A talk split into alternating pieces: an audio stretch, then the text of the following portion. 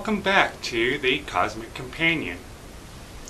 This week on Astronomy News with the Cosmic Companion, we are happy to be joined by Dr. Lina Necib of Caltech, talking about her discovery of a group of stars here in the Milky Way that came from beyond our galaxy. But first, we learn about active volcanoes on Venus. We take a look at the first picture ever taken of a multi-planet system orbiting a sun-like star. And we study a pair of Type 1a supernovae seen erupting in flashes of ultraviolet light. Venus is the hottest planet in the solar system, but astronomers usually thought the planet itself was geologically quiet. However, a new virtual model of the surface of that world shows that features called coronae show clear evidence of recent volcanic activity. These structures, unlike anything seen on Earth, are also clustered, potentially revealing details about geological activity happening deep beneath the surface of Venus. Roughly 300 light years from Earth, the TYC 8998 761 planetary system has at least two supermassive planets orbiting far from the central star. A new image taken in infrared light shows two exoplanets orbiting their sun for the first time. The inner planet in this system is 14 times larger than Jupiter and orbits the star at about 160 times the distance between the Earth and the Sun. The outermost world, six times more massive than Jupiter, circles its parent star at twice that distance, or 320 times further than the Earth keeps away from the Sun. White dwarf stars can erupt in dazzling displays under certain conditions. Some of these stars in binary systems can gather material from their stellar companions. And when this material builds up to a certain critical mass, the gas can explode into a type 1a supernova.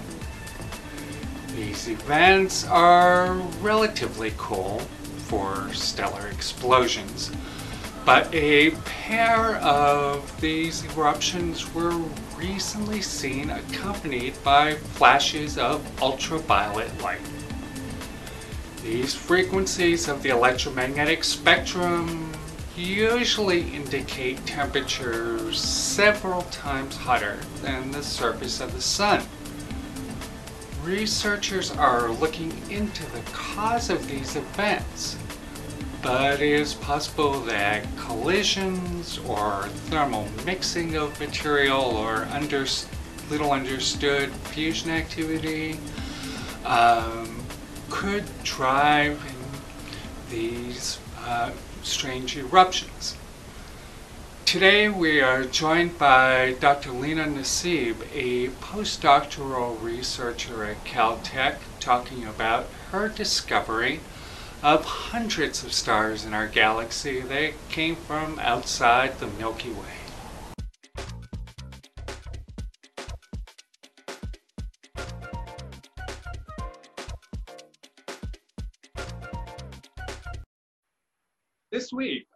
On Astronomy News with the Cosmic Companion, we are happy to be joined by Dr. Lina Necib. Uh, she's a postdoctoral fellow at the at Caltech, uh, who's recently discovered hundreds of new stars. Welcome to the show, Lina. Thank you so much for having me. Thank you. So, uh, tell us a little bit about your discovery and what it is that you found. So basically, what happened is that uh, we were trying to build uh, a catalog of stars that were born outside the Milky Way. And the reason that these stars are actually interesting is because they can tell us about the merger history of the Milky Way. Uh, basically, galaxies form through mergers. So galaxies, just like this one, you see that there is something colliding into it, mm-hmm. uh, and that's how galaxies grow in general. And it's very interesting to find like remnants of that and the only way that we can do it is by looking at stars that actually don't have the right you know speeds or velocities or chemicals than what you would expect. And this is how we can actually find out that they came from somewhere else.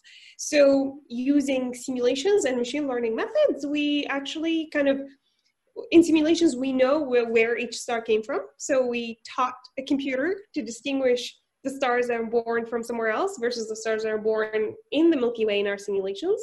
And then we kind of took that and used it on data and built this catalog. So uh, my collaborator Bryan Ostdiek, who is now a postdoctoral fellow at um, Harvard, actually did a lot of this machine learning. And then what ended up happening is that he just sent one night sent me a catalog, and he was like, "These are the stars. Have fun." and the game was like, "Okay, let's see what's in there in our catalog." So at first i wanted to make sure that the what i expected to be there uh, so for example structures that i already know are there from previous mergers for example the merger of the gaia sausage which happened uh, which was discovered in 2018 uh, was there, and indeed it was. But then there was this other structure on like top right corner of some stars that are, you know, rotating with the galaxy. So, for example, you would see them like, oh, I can't point at this. Okay, basically co-rotating just like the sun, but also kind of merging in towards the sun. And that was a bit bizarre. And at first, I thought I had a bug, and thankfully, I didn't. Um, and, and what we are trying to do, what I was trying to do, is actually try to figure out where that structure is. And basically, the, there was about a 250 stars that had that they were going all in the same direction that is kind of co-rotating but also kind of merging directly into the center of the galaxy which is very unusual for stars like that. Especially for you know a whole bunch of 250 just going in that very specific direction. Hmm. so what i wanted to so basically that was kind of like the earlier thing and like the rest of the rest of the project was trying to understand what that structure is and um, and figure out what's happening. So the two major theories is that this structure, which I got to name, which is cool. Uh, so it's called Nyx for the Greek goddess of the night. Uh, either it, it is a galaxy that has merged just like that, uh, basically, and these are the remnants of it, which is very exciting, or these are actually disk stars, so just like the sun and the galaxy, and, but like something kind of hit the disk and kind of pushed them into a kind of like a wave or these kind of a bit of um, the same way you see ripples in the water if something hits, and these are the remnants of that. So yeah, the, there's still more to do, uh, but it's very exciting. That's that's that's incredible. So when did these stars first join the Milky Way? How do we find that out? So we don't know exactly yet, uh, but we'll find out soon. because so the the so looking at few of the chemical abundances that we already have, we found out that the stars are um, actually quite old. So they would be consistent with 9, 10 gigayears or billion years old. We know that the universe is about 13 billion years old. So these are quite old. Uh, and what we're trying to do now is actually go and observe the chemical abundances. So basically, like, what are these stars made of? Uh, with telescopes. So actually, at the end of next week, uh, will be remotely observing, unfortunately, with, with Keck telescope in Hawaii, um, some of these stars to try to understand, uh, like, when were they formed, where were they formed, and a lot of their initial environment, and then being able to try to narrow that down. That's, that's fantastic. And um, just, I mean, out of hundreds of billions of, I feel like I'm saying, hundreds of billions of of uh, stars in the galaxy. Um, what? Why was it? Why were? Why was it these stars that were found, and how common are intergalactic interlopers like these in our galaxy? Yes. So, um, yes, there are a lot of stars in the universe. Uh, so you kind of have to kind of subsample a little bit and look at the closer ones. Um, and there is this fantastic mission. It's called Gaia, and the Gaia telescope actually got um, is a space telescope that was released in 2013. And the goal of this mission is to measure the kinematic uh, uh, the kinematic properties, so basically speed of these stars, of one billion stars. So that's one percent of the galaxy of our galaxy of the Milky Way. And this is by far the biggest kinematic catalog that we've ever had. And it's quite an incredible feat to actually end up with a catalog of that actually has uh, the velocities of that many stars. So the ones that I looked at were uh, actually a small sample. Um, so we started by uh, looking at the, out of that 1 billion, we only looked at the closer 7 million, which is and then running this whole machine learning to kind of try to disentangle the stars that are born elsewhere versus the stars that are actually from the Milky Way.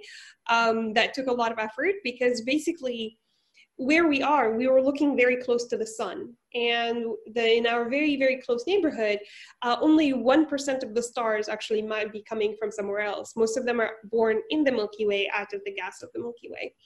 So that's why when it's like a needle in a haystack situation, you end up having a computer do the work for you um, by trying to disentangle some of these stars. And then out of that sample, I think we ended up with about uh, 40, 50,000 that I had to sort through. And the way that I found that is by looking at what we call kinematic structure. So basically, I was looking for clumps of stars that are all moving in the same direction and these uh, this specific clump was actually moving in a direction that i like it, it's a clump that i hadn't expected. Um, all of them are pretty well cataloged and this one is just coming out of nowhere and you're like what, what are you doing? And a bunch of stars are all moving in together. There has to be a reason and we try to understand that.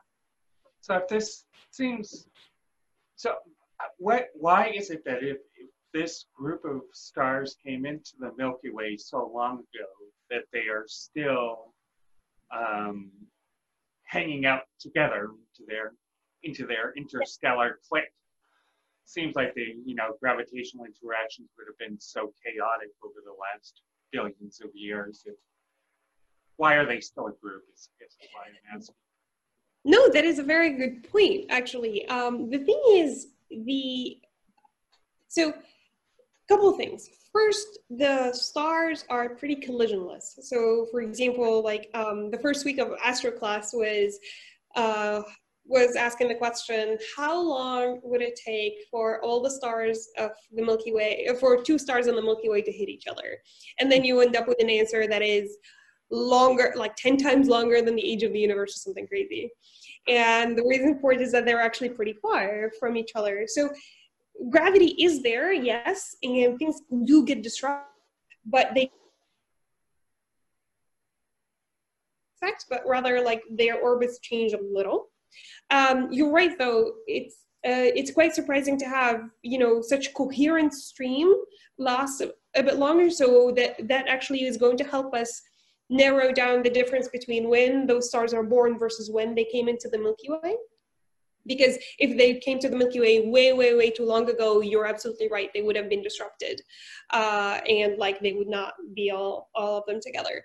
Except so, the thing is, but what I'm trying to say is that yes, that's a very good point, and you have to be very careful about that. But also that there is another limit where um, stars do take quite a long time to kind of lose um, their orbits and kind of. So, for example, if you start with a clump if you throw a clump and then you you let it you let it kind of go into a few orbits about 4 billion years ago you will see like a lot of the stars as like one line in the sky. Streams are so it's still it's a very long process. Um, the thing that makes this a bit interesting is that the Nyx stars for example happen to be inside the disk of the milky way so they might have gotten disrupted a lot faster. So what we're doing now is actually having simulations of you know the disk and then we're throwing satellites at it from different directions and trying to understand if we can get the kind of like the right recipe of the stuff that we have today. Interesting. So what led you what led you to this study? Why why did you start looking up at the looking for these stars? looking for these. It's quite interesting because I was not expecting any of this. Uh, so, so like the goal of the initial project was to kind of create this accreted catalog to relate the, the kinematics of the stars, so the speed of the stars with the speed of dark matter. So basically, dark matter is, you know, 84% of the matter budget of the universe, uh, but we know pretty much nothing about it, or at least very little. And what my uh, some of my earlier work from you know 2017 and 2018 is using simulations to show that because most galaxies form from mergers like this one um, these mergers actually bring in stars and also bring in dark matter. So stars that are born out of somewhere else might actually bring in their own dark matter which actually can help us kind of and then we kind of can reverse engineer it. So if you find stars born from somewhere else you can kind of go back and deduce the speed of the dark matter, uh, and that can help uh, with the with the dark matter experiments that we have today. So our dark matter experiments, for example, is like these heavy, very large tons of xenon that we have underground, and we wait for dark matter to come in and then hit the xenon atom a little bit. And when that happens, some scintillation light kind of gets emitted, and that's how we know dark matter was there we haven't seen anything yet but in this whole process it's very very important to know how fast the dark matter is coming in. So that's why like this whole uh, using the stars as a way of investigating how fast the dark matter was actually quite critical. And then we stumbled upon cool things which is fantastic. That's great. I, lo- I love the connection to dark matter. And actually last week i interviewed a uh, colleague of yours at caltech uh, dr Kathryn Zurek, you know, oh yes. Yeah, yeah I of course. Interviewed her, interviewed her last week, and she's been doing some fascinating work with dark matter. You know, absolutely. you know, setting up, you know, talking about setting up, you know, dark matter detectors with like a gram material detection. Exactly. Material. It's just outstanding.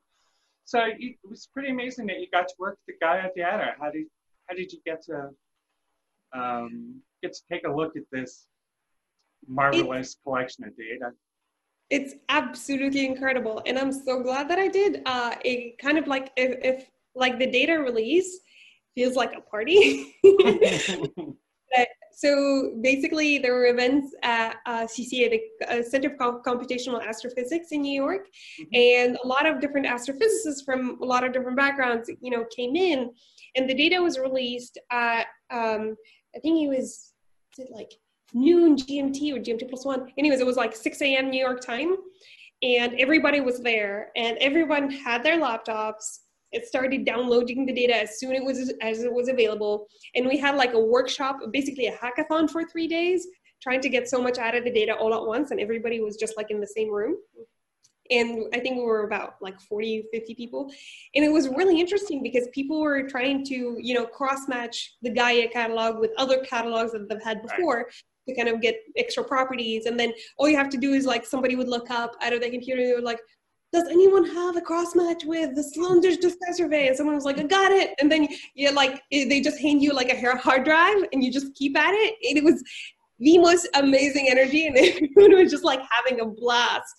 Of course, my brain was fried at the end of three days. Like, I can't look at a computer again. but it's like, I mean, seeing that passion for like really it's kind of like a kid opening like a toy on christmas because like there's so much data nobody has seen before and all of a sudden it's like the a lot of these scientists were just like waiting to see what happens and everyone is just pulling the data and start playing with it to see what else is new. It's it's quite an like it's absolutely incredible. Fantastic.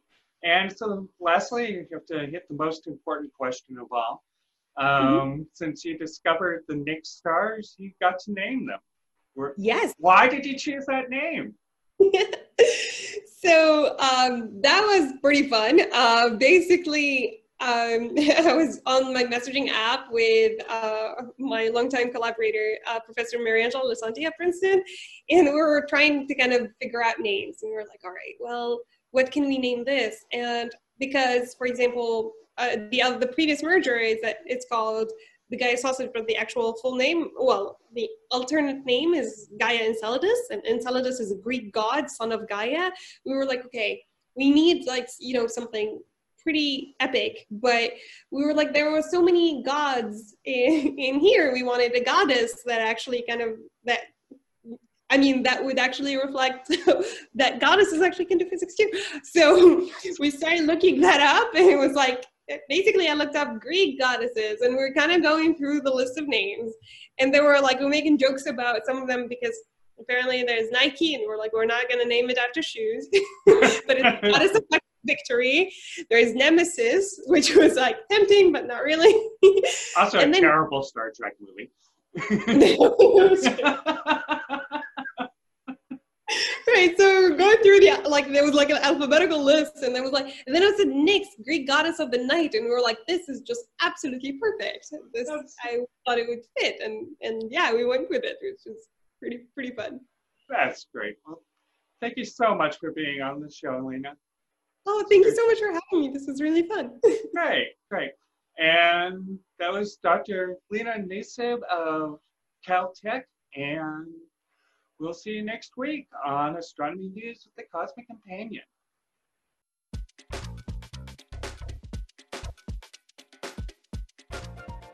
Next week on Astronomy News with the Cosmic Companion, we'll be joined by Laurent Montési of the Department of Geology at the University of Maryland.